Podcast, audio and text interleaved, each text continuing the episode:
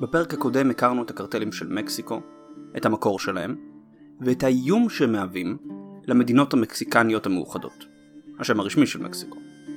אמרתי אז בסוף הפרק שהקרטלים מהווים איום לא רק בגלל האלימות שלהם, אלא גם, ובעיקר, בגלל ההשחתה שלהם את מוסדות השלטון המקסיקניים. בפרק היום אנו הולכים דרומה יותר, למשולש הצפוני של מרכז אמריקה, משולש המורכב מן המדינות גואטמלה, הונדורס ואל סלבדור. שם נראה איך פשע משתולל והתפוררות שלטון החוק, ביחד עם עוני חריף, דחפו מאות אלפים לעזוב את בתיהם ולחפש חיים טובים יותר בארצות הברית. אדבר על המחיר האנושי והפוליטי שהנדידה ההמונית הזו הביאה על מקסיקו וארצות הברית, ומה האיום שנוצר עם עלייתו של אנדריאס מנואל לופז אוברדור כנשיא הנבחר של מקסיקו על העליונות האמריקאית. בואו נתחיל.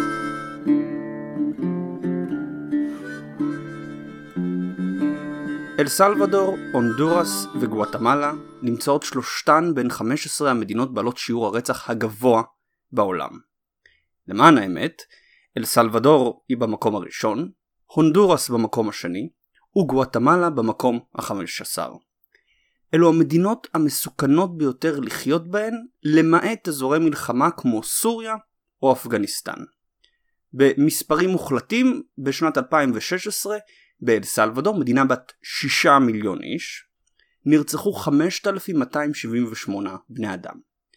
בהונדורס השכנה נרצחו 5,150 בני אדם, ובגואטמלה נרצחו רק 4,520 בני אדם. לשם השוואה, במדינת ישראל, כאן אצלנו ב-2016, נרצחו רק 102 איש על רקע פלילי.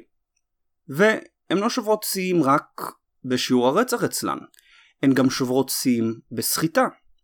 כל שנה אנשים באל סלבדור, הונדורס וגואטמלה משלמים כספי סחיטה בהיקף של 400 מיליון, 200 מיליון ו-61 מיליון דולר בהתאמה.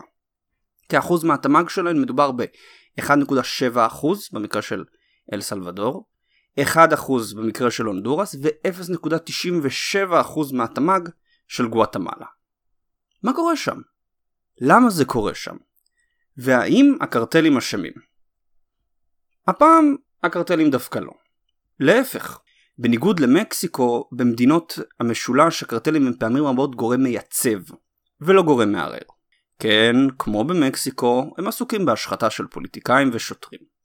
לדוגמה, נשיא גואטמלה ב-2007 קיבל 11 מיליון דולר מהקרטל לוס זטס בשביל קמפיין הבחירות שלו. וכמו במקסיקו יש קרבות על טריטוריה, בעיקר בין קרטל סינלואה ולוס זטס, ששניהם מנסים להשתלט על נתיבי ההברחה היבשתיים החוצים את מרכז אמריקה. אך שלא כמו במקסיקו, עיקר הפשיעה במשולש לא נגרמת בגלל הקרטלים, אלא בגלל שתיים מהכנופיות הגדולות בעולם. מרה סלווטרוצ'ה, או MS-13, ובריו 18, או M18.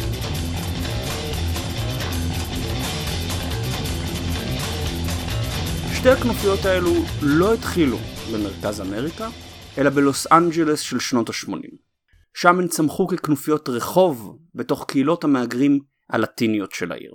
חברי MS-13 הגיעו בעיקר מקהילת המהגרים מאל סלבדור, בעוד בריו 18 התחילה מקהילה אחת, מהגרים ממקסיקו, אך התרחבה עם הזמן להכיל עוד קבוצות לטיניות. מהגרים מגואטמלה, הונדורס ועוד. אם הן התחילו בלוס אנג'לס, איך הן הגיעו למרכז אמריקה? פשוט, הן גורשו לשם. עם העלייה בפשיעה בשנות ה-90 בלוס אנג'לס וההתעצמות של הכנופיות, מדינת קליפורניה והקונגרס האמריקאי החליטו לקחת עמדה קשוחה יותר בנוגע לפשיעת מהגרים. ב-1992 קליפורניה החלה ליישם חוקים נגד כנופיות שאפשרו לתובעים לשפוט קטינים בכנופיות כמבוגרים ולשלוח אותם לכלא. ב-1994 בית המחוקקים של קליפורניה העביר את חוק שלוש פסילות ואתה בחוץ, Free Strikes and You're Out, שאפשר לשפוט פושעים לזמן ארוך גם ללא עבירה משמעותית. וב-1996 הקונגרס האמריקאי הקשיח את חוקי ההגירה של המדינה ואפשר לראשונה לגרש לא רק מהגרים שביצעו עבירות בארצות הברית, אלא גם לשלול את האזרחות של אזרחים אמריקאים שנולדו מחוץ לארצות הברית ולגרשם מהמדינה חזרה אל ארץ המוצא שלהם. רשימת העבירות שבגינן ניתן לגרש אדם הוארכה, וכמובן שפשעי הכנופיות כמו שוד ורצח נכללו בה. הקשחת חוקי ההגירה ב-1996 הביאה לכך שבין השנים 2000 ל-2004 גורשו מארצות הברית למרכז אמריקה כ-20 אלף צעירים, שלא ידעו דבר וחצי דבר על המדינות אליהן גורשו. נכון, הם היו אזרחים אמריקאים שלא נולדו בארצות הברית, אך רובם היו רק תינוקות כשהגיעו משפחותיהם מאל סלבדור או הונדורס. הם דיברו אנגלית כשפת אם, וגדלו כאמריקאים. הגירושים ההמוניים של תחילת שנות האלפיים לקחו בעצם אזרחים אמריקאים שסרחו ושמו אותם במדינות זרות שאין להם שום קשר אליהם. ללא הרבה אפשרויות, עקב מחסומי תרבות ושפה, חברי הכנופיות שמרו והפכו להיות עוד יותר תלויים בקשרים שלהם אחד לשני ולכנופיה. לא משנה אם זו MS-13 או M18. הם יהפכו לגרעין הקשה שעתיד לגייס סביבו עשרות אלפי חברים חדשים. במקום לחסל את הכנופיות, הגירוש רק חיזק אותן. מדינות המשולש התגלו ככר פורה לגיוס חברים. למה? ראשית, למדינות הללו יש מספר גבוה של צעירים, כ-50% מהאוכלוסייה היא מתחת לגיל 19. אלו בדיוק הגילאים שהכנופיות מחפשות, כשבדרך כלל תהליך הגיוס מתחיל כבר בגיל 9 והגיל החציוני בהן עומד על 20. שנית, רובה של האוכלוסייה במדינות המשולש חיה בעוני. ב-2014 בגואטמלה 59.3% מהאוכלוסייה חיה מתחת לקו העוני. בהונדורס ב-2016 שיעור העוני היה 60.9% ובאל סלבדור שיעור העוני היה 38% גם ב-2016. חיים כחבר כנופיה קורצים לילד בשכונות מצוקה, בטח אם עם החברות בא עם כסף וסטטוס חברתי. כך יצא שתוך מספר שנים ה-20 אלף שגורשו מארצות הברית הפכו ל-50 אלף. מפוזרים ברחבי המשולש בקבוצות אוטונומיות, קליקות, שנלחמו אחת בשנייה על טריטוריה וסחטו או שדדו את האוכלוסייה המקומית. אך ייקח זמן עד שהרשויות במשולש ישימו לב מה צמח להן מתחת לאף. בהתחלה מדינות המשולש לא הבינו שיש כאן איום עליהן ועל המרקם החברתי שלהן. פקידי ממשל בקושי התייחסו לנוכחות של פושעים אמריקאים שהסתובבו בערים, מכרו סמים והתעסקו בשד ובסחיטה. הם התחילו לשים לב רק כשמספר מקרי הרצח התחיל לטפס. וכשאוטובוסים לא היו נכנסים לשכונות מסוימות מהפחד להישדד או להירצח בידי חברי הקליקה ששלטה בשכונה. הראשונה לשים לב ולהתוות את הדרך נגד הכנופיות הייתה הונדורס. מלחמות הטריטוריה בין MS-13 ו-M18 בתחילת שנות האלפיים הביאו לעלייה במספר מקרי הרצח במדינה. אם בשנת 1999 מספר מקרי הרצח עמד על 42.08 לכל 100 אלף תושבים, בשנת 2000 הוא כבר קפץ ל-50.9, ובשנת 2001 טיפס שוב ל-54.7 מטר. מופתעים ובפאניקה, אנשי הממשל של הונדורס החליטו לפעול באלימות, בדיוק כמו נשיא מקסיקו קלדרון ב-2006 ששלח את הצבא להילחם בקרטלים. ב-2002 הנשיא הטרי של הונדורס, ריקרדו מדורו, הכריז על מדיניות של אגרוף ברזל, מנודורה, נגד הכנופיות. המשטרה יכלה מעתה לעצור חברי כנופיה ל-12 שנים, על בסיס חשד בלבד, חשד שבמקרים רבים מתבסס על קעקועים ותו לא. כמו במקסיקו, אגרוף הברזל לא הביא דבר, חוץ מעוד הרג מיותר. הרג שהפעם נעשה בחסות החוק. שנה לאחר שהוכרז אגרוף הברזל, שיעור מקרי הרצח קפץ, מ-55.7 מקרים ב-2002 ל-61.5 מקרים ב-2003. בשביל להבין למה זה קרה די אם נסתכל בדוח שארגון אמנסטי פרסם ב-2003.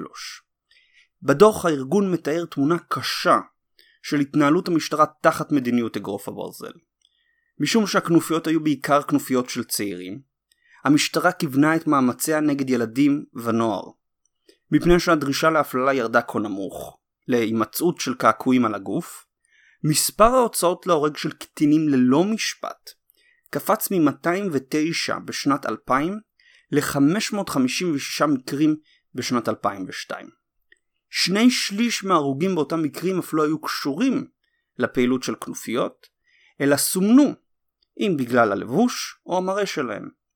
בחלק מהמקרים הרציחות אף לא בוצעו על ידי המשטרה, אלא על ידי רודפי צדק מקומיים, שהיו יורים במי שהם חשבו כחברי כנופיות, ולא שהמשטרה תמשיך ותנסה לתפוס את האשמים בהריגות האלו. אל הונדורס הצטרפה ב-2003 של סלבדור, ופתחה במדיניות אגרוף ברזל משלה. בניגוד להונדורס, מדיניות אגרוף הברזל של סלבדור התחילה לא כמדיניות רשמית, אלא כתזכיר של הנשיא למשטרה. בתזכיר הורה הנשיא למשטרה לעשות כל שיידרש בשביל לעקור את הכנופיות שהתנחלו במדינה. כמו בהונדורס, המשטרה הבינה את כל שיידרש כצ'ק פתוח לפעול באלימות נגד הכנופיות, ללא התחשבות, לא בחוק ובטח שלא בצדק. היום באל סלבדור קשה לדעת מי מסוכן יותר, הכנופיות או המשטרה. המשטרה הקימה ומפעילה בתי כלא בלתי רשמיים בהם מוחזקים חשודים, לפעמים חודשים ללא משפט או ראיות נגדם. המשטרה גם מבצעת עינויים והוצאות להורג. הוצאות להורג ששוטרים אחרי זה מדווחים כקרבות ירי. גוף החדשות פקטום של מרכז אמריקה ביצע תחקיר מעמיק בנושא. במסגרתו הוא הצליח לחדור לדפי פייסבוק וקבוצות וואטסאפ בהם שוטרים תיאמו גרסאות, ייעצו אחד לשני כיצד לזי... לביים זירות פשע, וסימנו פושעים לחיסול. כך לדוגמה, שוטר אחד הודיע בקבוצה על שחרורו מהכלא של חבר כנופיה, ופרסם ביחד עם ההודעה את תמונתו, שמו וכתובת המגורים של הפושע שהשתחרר. מיותר לציין שאותו חבר כנופיה נהרג כמה ימים מאוחר יותר בתקרית ירי עם המשטרה. היחידה מבין מדינות המשולש שנמנעה מהפעלה של מדיניות דורסנית של אגרוף הברזל היא גואטמלה. גם כשמספר הרציחות הגיע לשיא ב-2009 עם 45.1 מקרי רצח ל-100 אלף תושבים. הסיבה לכך היא אולי בייחודיות המשפטית של גואטמלה. מאז 2006 פועלת בגואטמלה הוועדה הבינלאומית נגד אי ענישה בגואטמלה. אקרא לה מעתה הוועדה בשביל להקל עליי. מדובר ביוזמה ייחודית וחדשנית של האו"ם שהוקמה בשיתוף עם גואטמלה ב-2006. הוועדה היא גוף בינלאומי שבסמכותו לבצע חקירות עצמאיות בגואטמלה במטרה להיאבק בקבוצות פשע ושחיתות פוליטית. הודות לעובדה שהיא גוף בינלאומי, הוועדה הצליחה לפרק רשת שחיתות שכללה את האנשים החזקים בפוליטיקה של גואטמלה. הרשת, שנקראה הקו, לליניה בספרדית, הורידה מיסים על מוצרים מיובאים בתמורה לכסף. זו פרשה שכאשר היא נחשפה ב-2015 הגיעה עד כדי מעצר של הנשיא וסגן הנשיא המכהנים של גואטמלה, ביחד עם עוד עשרות בכירים בממשל. In Guatemala, judges ordered former Vice President Roxana Baldetti must remain in prison while her corruption trial takes place. The ruling comes on the heels of the Guatemalan Supreme Court's decision Tuesday to lift the immunity from prosecution for President Otto Perez Molina, clearing the way for his impeachment. The court passed the impeachment recommendation along to Congress. והכל בזכות הוועדה. המעניין אגב, שלמרות הפעילות הנרחבת של הוועדה נגד השחיתות בגואטמלה, כולל חשיפה של אותה רשת uh, גדולה, המדינה עדיין מדורגת כאחת המדינות המושחתות בעולם, ביחד עם הונדורס ואל סלבדור. מתוך 180 המדינות המדורגות במדד השחיתות העולמי, שחיתות בשלוש המדינות היא מן הגבוהות בעולם. גואטמלה במקום ה-143, הונדורס במקום ה-135 ואל סלבדור במקום ה-112. לשם השוואה, ישראל, שאנחנו מרבים להתלונן על, על השחיתות בה, היא רק במקום ה-52. אז אמרתי כנופיות, דיברתי על יחידות חיסול של המשטרה ונגעתי בשחיתות. ולאלו ניתן להוסיף גם את בעיית העוני שם.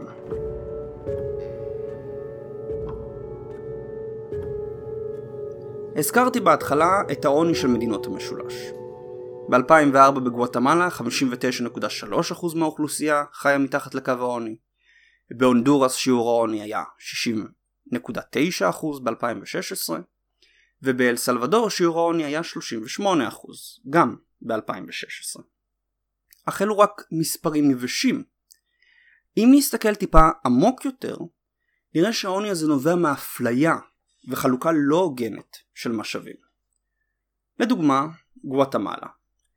ב-2014 23.4% מהאוכלוסייה חייתה בעוני קיצוני, שמשמעו שהיא אינה יכולה לרכוש מזון בכמות בסיסית למחיה.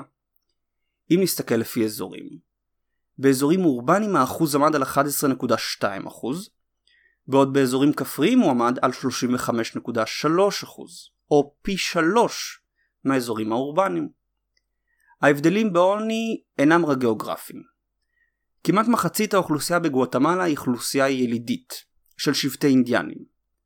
למרות שהם מהווים כמחצית האוכלוסייה, ארבעה מתוך חמישה מהם חיים בעוני, ושיעור העוני הקיצוני בקרבם גדול פי שלוש משיעור העוני בקרב האוכלוסייה הלא, יליד, הלא ילידה. והדבר הגרוע ביותר, שאם ברחבי אמריקה הלטינית שיעור העוני קטן מאז שנת 2000, בגואטמלה הוא עלה מ-51% ב-2006 ל-59.3% ב-2014. כלומר שגם המגמה החברתית שם היא שלילית. ואותו הדבר נכון גם להונדורס ולאל סלבדור. פשע, עוני, שחיתות. מה עוד נותר לאדם לעשות? או להישאר ולהתמודד, או להגר. וכשלכלכלה הגדולה בעולם ניתן להגיע בהליכה, האפשרות האחרונה הופכת להיות קורצת יותר.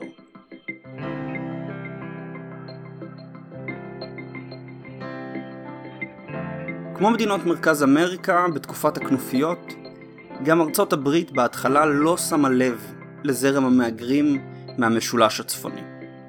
בשנת 2010 מספר המהגרים הבלתי חוקיים ממדינות המשולש שנתפסו בגבול ארה"ב מקסיקו היה קצת מעל 45 אלף איש. ב-2012 המספר כבר קפץ ל-88 אלף. ב-2013 ל-138 אלף. וב-2014 המספר הגיע לשיא של 240 אלף איש שנתפסו בגבול. מתוכם כ-50 אלף קטינים ללא ליווי, שעשו את כל הדרך מגואטמלה אל סלבדור והונדורס בשביל לנסות ולהגיע לארצות הברית. מה מיוחד ב-2014? קשה להגיד. ברור שלפשיעה יש חלק בזה. אך השוואה של שיעורי הרצח במדינות המשולש מול ההגירה מהן מראה שב-2014 חלה דווקא ירידה בשיעור הרצח בהונדורס וגואטמלה, כשרק באל סלבדור שיעור הרצח עלה ב-2014 ל-64.2 מקרים מ-41.3 מקרים ב-2013. למרות ששיעור הרצח ירד בהונדורס וגואטמלה, הגירה בלתי חוקית לארצות הברית משתי המדינות גדלה שנה אחר שנה מ-2012 עד 2014 בכ-30%. הסיבה המרכזית של מהגרים להגיע לארצות הברית היא עבודה. כך בהתאם לסקרים שנערכו בקרבם. מעל 90% מהמהגרים הבלתי חוקיים שגורשו ממדינות המשולש הצהירו שמציאת עבודה הייתה הסיבה המרכזית להגעתם לארצות הברית. זה לא אומר שפשיעה אינה משמעותית בקבלת ההחלטה לעזוב, אך למרות ש-50% מהאנשים במשולש הצפוני מפחדים לצאת מביתם בלילה, כנראה שנדרש מניע כלכלי משמעותי בשביל להביא אותם לעקור ממדינתם לארצות הברית. אבל לא זה הנושא שמעניין אותי.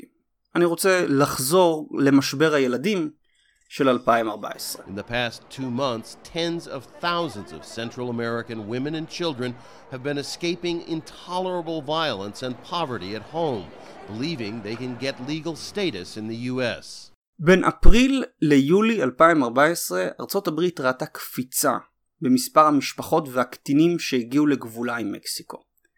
רשויות ההגירה שלא היו מוכנות לעשרות אלפי איש המגיעים בבת אחת נאלצו להכניס אותם לתאי כליאה שלפעמים לא היו בתנאים מתאימים.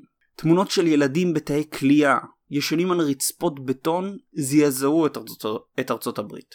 הן היו כה קשות שאחד הדוברים הגדולים של המחנה השמרני נגד המהגרים, גלן בק, גייס מזון, בגדים וצעצועים בשווי 2 מיליון דולר בשביל הילדים. I've never taken a position more deadly to my career than this, and I have never, ever taken a position that is more right than this. I'm going down on the border on July, I think it's 18th, it's a Saturday, 19th.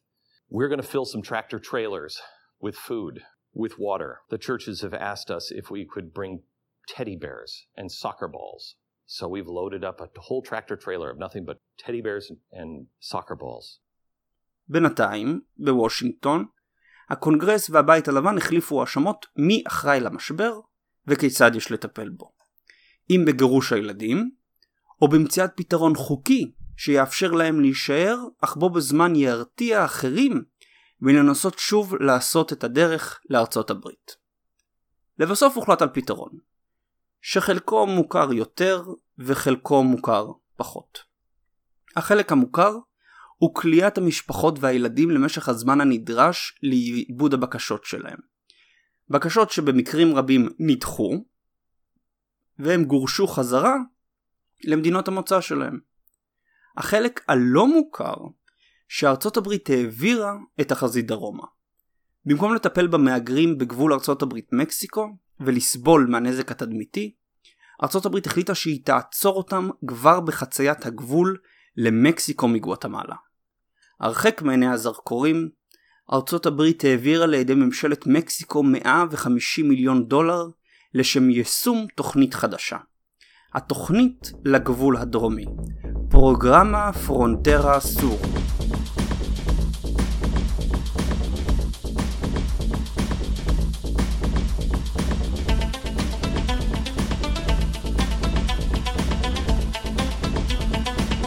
התוכנית לגבול הדרומי נועדה לתפוס את המהגרים הבלתי חוקיים כבר בכניסה למקסיקו. אלפי קילומטרים לפני שיגיעו לגבול ארצות הברית.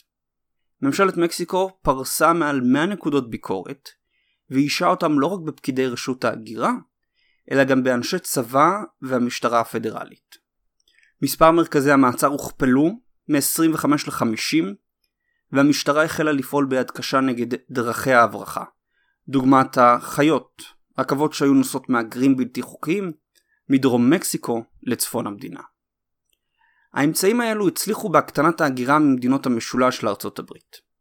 מספר העצורים במרכזי המעצר של מקסיקו עלה ב-73% בין יולי 2014 ליוני 2015, ומספר המהגרים הבלתי חוקיים שנתפסו בגבול ארצות הברית ירד מ-250 אלף ב-2014 לפחות מ-134 אלף ב-2015. רק שהבעיה לא באמת נפתרה, היא פשוט שינתה מיקום. למעצרים במקסיקו יש מחיר על מערכות הרווחה והחוק שלה, שגם ככה נמתחות הדק עקב העוני והפשיעה במדינה. ב-2013 מספר בקשות המקלט במקסיקו עמד על 1,300 בקשות. בשנת 2016 המספר הגיע ל-8,800, וב-2017 כבר עמד על 14,000 בקשות. מי שמטפלת בבקשות המקלט ובפליטים במקסיקו היא הסוכנות הממשלתית לעזרה לפליטים. ב-2018 התקציב שלה עמד על 1.3 מיליון דולר בלבד, כשבכל הסוכנות היו רק 15 סוכנים שהיו מסוגלים לטפל בבקשות המקלט שאני מזכיר, עמדו ב-2017 על 14,000 בקשות. כלומר כל סוכן נאלץ לטפל בכמעט אלף בקשות מקלט. בקשות שלאישורן נדרשת עבודה מעמיקה של בירור ואימות הרקע של המבקש, מהות הבקשה, והחלטה אם יש הצדקה לבקשת מקלט. בינתיים, מבקשי המקלט נותרים במקסיקו, ללא אפשרות לעבוד, וללא ידיעה מה יעלה בגורלם. כך הם הופכים לחשופים לפשיעה וסחיטה מידי הקרטלים וארגוני פשע מקומיים שחוטפים אותם, סוחטים אותם, שודדים מהם. אבל לא רק מידם הם סובלים. 20% ממבקשי המקלט במדינה נשדדו או הוכו על ידי נציגי רשויות החוק. אותם נציגים שאמורים להגן עליהם ואמורים לטפל בבקשות שלהם. אלו שלא מעוניינים לבקש מקלט נאלצים להשתמש במבריחים בשביל לחמוק מהרשויות המקסיקניות בדרך לארצות הברית. חוץ מהכסף שהם משלמים למבריחים שידריכו אותם להגיע לארצות הברית, הם גם נאלצים לשלם דמי הגנה לארגוני פשע מקומיים. אלו שלא משלמים דמי הגנה נחטפים או נרצחים. ילדים ונשים גם חשופים לניצול מיני, כשהערכה היא שכ-80% מהנשים והילדות החוצות את מקסיקו בשביל להגיע לארצות הברית נאנסות בשלב כלשהו בדרך. חלקן אפילו לא מצליחות להגיע לארצות הברית, ונלכדות בתוך תעשיית המין הבלתי חוקית של מקסיקו, שצמחה כמו סרטן בגבול שלה עם גואטמלה. נשמע נורא? גם הנשיא החדש של מקסיקו חושב ככה. אוברדור הבטיח עוד לפני היבחרו שהוא יפסיק לעשות את העבודה המלוכלכת של ארצות הברית עבורה. במקום שמקסיקו תתעסק עם עשרות אלפי מבקשי מקלט ומהגרים לא חוקיים, שארצות הברית תטפל בהם. במקום להשתמש בצבא ובמשטרה בשביל להילחם בפליטים, הוא ינסה דיפלומטיה עם המדינות שמהם הם מגיעים, בשביל לנסות ולמצוא פתרון הוגן יותר. אם הוא ינסה זאת, אם הוא יפתח שוב את השער למהגרים בלתי חוקיים ממדינות המשולש לאמריקה, גבול ארצות הברית מקסיקו יישטף כמו ב-2014 במאות אלפי מהגרים בלתי חוקיים. ללא ברירה אחרת רשויות האכיפה ירכזו אותם במתקנים קטנים מדי ולא מספיק סוכנים בשטח. ואנו יכולים לראות מדו... מהומות שיהיו דומות לאלו שראינו באירופה. ומה אז יישאר לוושינגטון לעשות כשיפרצו מהומות במרכזי פליטים? חוץ מלשלוח לגבול את המשמר הלאומי והצבא. ואם זה לא יעזור, מה אז? המשולש הצפוני, משולש הדמים, הוא הדוגמה למה שחיתות ופשע יכולים לעשות למדינות אם לא מטפלים בהם מוקדם. המשבר שם מוביל להגירה של מאות אלפים. מאות אלפים שמזינים את רשתות הפשע במקסיקו ומחמירים את חוסר היציבות במדינה שגם ככה מעוררת בגלל הקרטלים. בפרק הבא אעסוק בשאלה פשוטה. מדוע היציבות במרכז אמריקה צריכה להיות הנושא הכי חשוב לארצות הברית? תודה לכם על ההקשבה. זה הכל להיום, אני מקווה שנהניתם. אם נהניתם, אל תשכחו לשתף את הפרק הזה עם לפחות חבר אחד ולדרג אותי ב-iTunes. אם לא נהניתם, אתם מוזמנים יותר מלהגיב. וכמובן, כמו תמיד, אל תהיו זרים. אתם מוזמנים להצטרף לדף הפייסבוק של המשחק הגדול, לערוץ הטלגרם, להירשם עכשיו גם לערוץ היוטיובי החדש, וכמובן לשלוח לי הערות, הערות, באלף, ובקשות שהייתם רוצים לנושאים לפודקאסט, או דרכים שבהם אני יכול לשפר אותו בשביל ליהנות, בשביל להגביר את הנהת החוויה שלכם. כאן ניצן פוקס, המפיק של המשחק הגדול, ואני רוצה להודות לכם שוב על ההקשבה.